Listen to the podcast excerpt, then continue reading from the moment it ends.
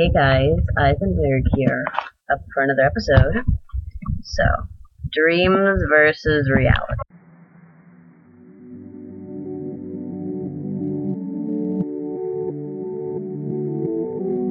Welcome, entities, to The Facade. In this episode, we will be discussing the psychological response that is dreaming. Dreaming, or to dream, happens when a human is asleep, or an animal is asleep. It's scientifically proven that most people dream at all times. It's just that we forget them so easily. But why is that? The answer is simple dreams aren't the project of your conscious mind, but the subconsciousness instead. Both consciousnesses work at all times. However, when we are asleep, our consciousness turns off and leaves the subconscious to work the night shift.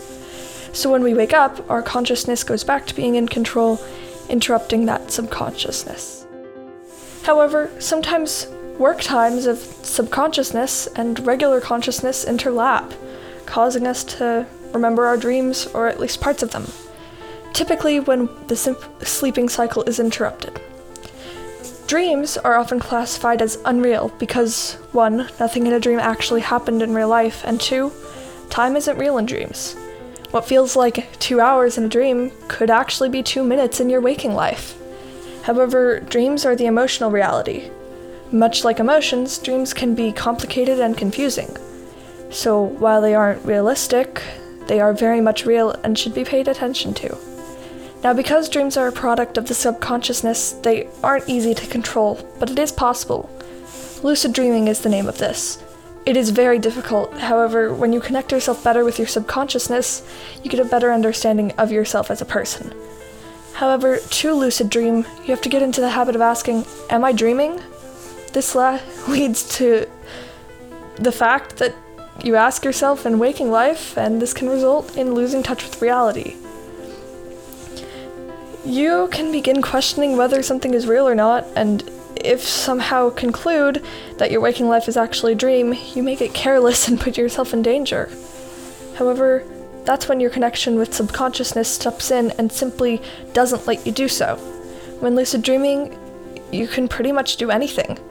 You have the control and balance over yourself and everything around you. When you aren't in that control, however, your subconsciousness does things for you. It shows you things that your mind predicted to happen at first, even if you didn't realize it. It shows your inner struggles as a way of communicating with you to maybe reach a better understanding. A pattern one of my writers has been noticing with them specifically are nightmares and how they function. After waking up, they remember their nightmare and reevaluate it, asking why did they see the things that they did in that dream. And something they've noticed is that as soon as they thought of a negative outcome, it came true. However, that isn't lucid dreaming. They didn't intend for it to happen. However, because of the mental state they were in in said dream, their subconsciousness created what they wanted to happen, which is quite interesting. Along with them, I too look back on dreams to see what they may mean. I've noticed that I can be conscious for a short period of time. This has happened a few times where I'll notice that I'll dream, and I'll say to someone around me, Wait, but I'm dreaming. The problem is, I can't keep that consciousness because usually they just say, Yeah, this is a dream, and continue with the story.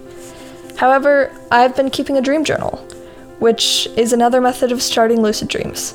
Dream journals help you teach how to lucid dream by helping you to learn how to remember dreams, which can in turn make you more aware of dreaming.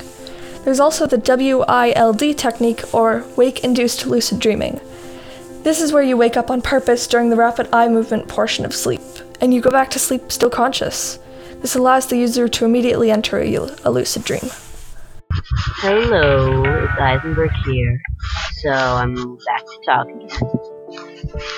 And I think I'm going to be taking a bit of a different approach on this topic than everybody linear.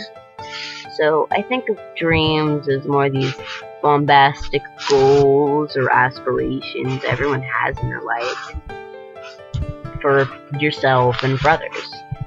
What I'll really be talking about is the balance between dreams and between the dreams we have for ourselves and reality.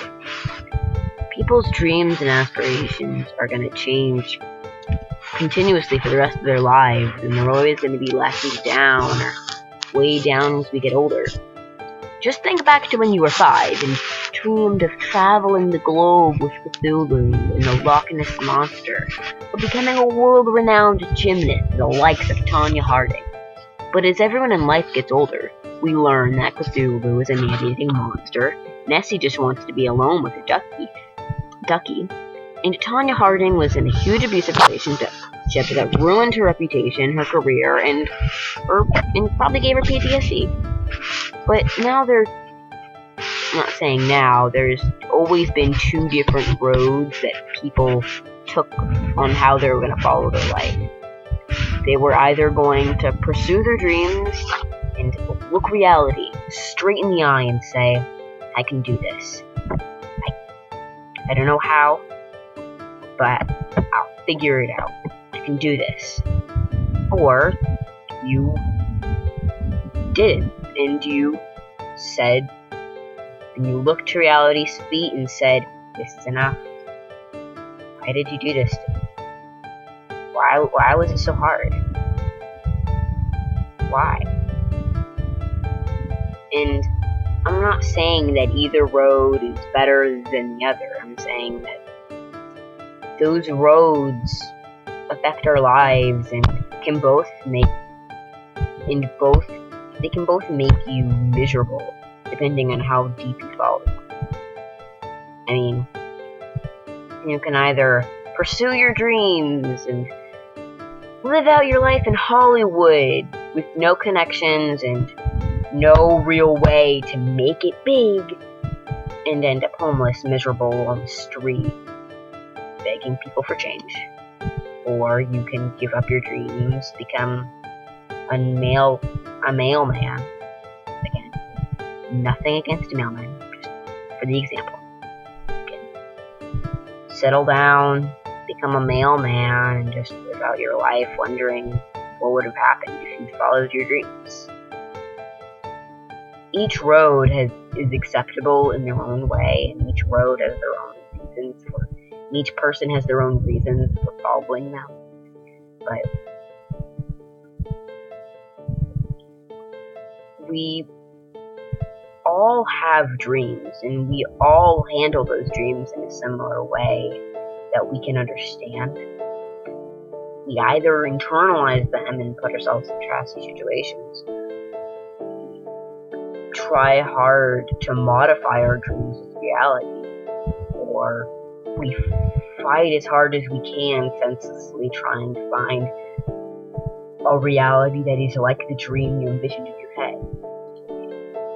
head.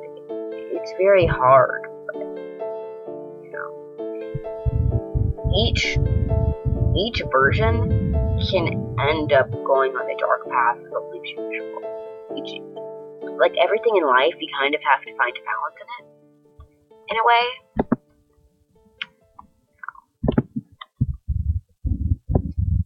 Come back again and see a nice, tasty drop Kool-Aid.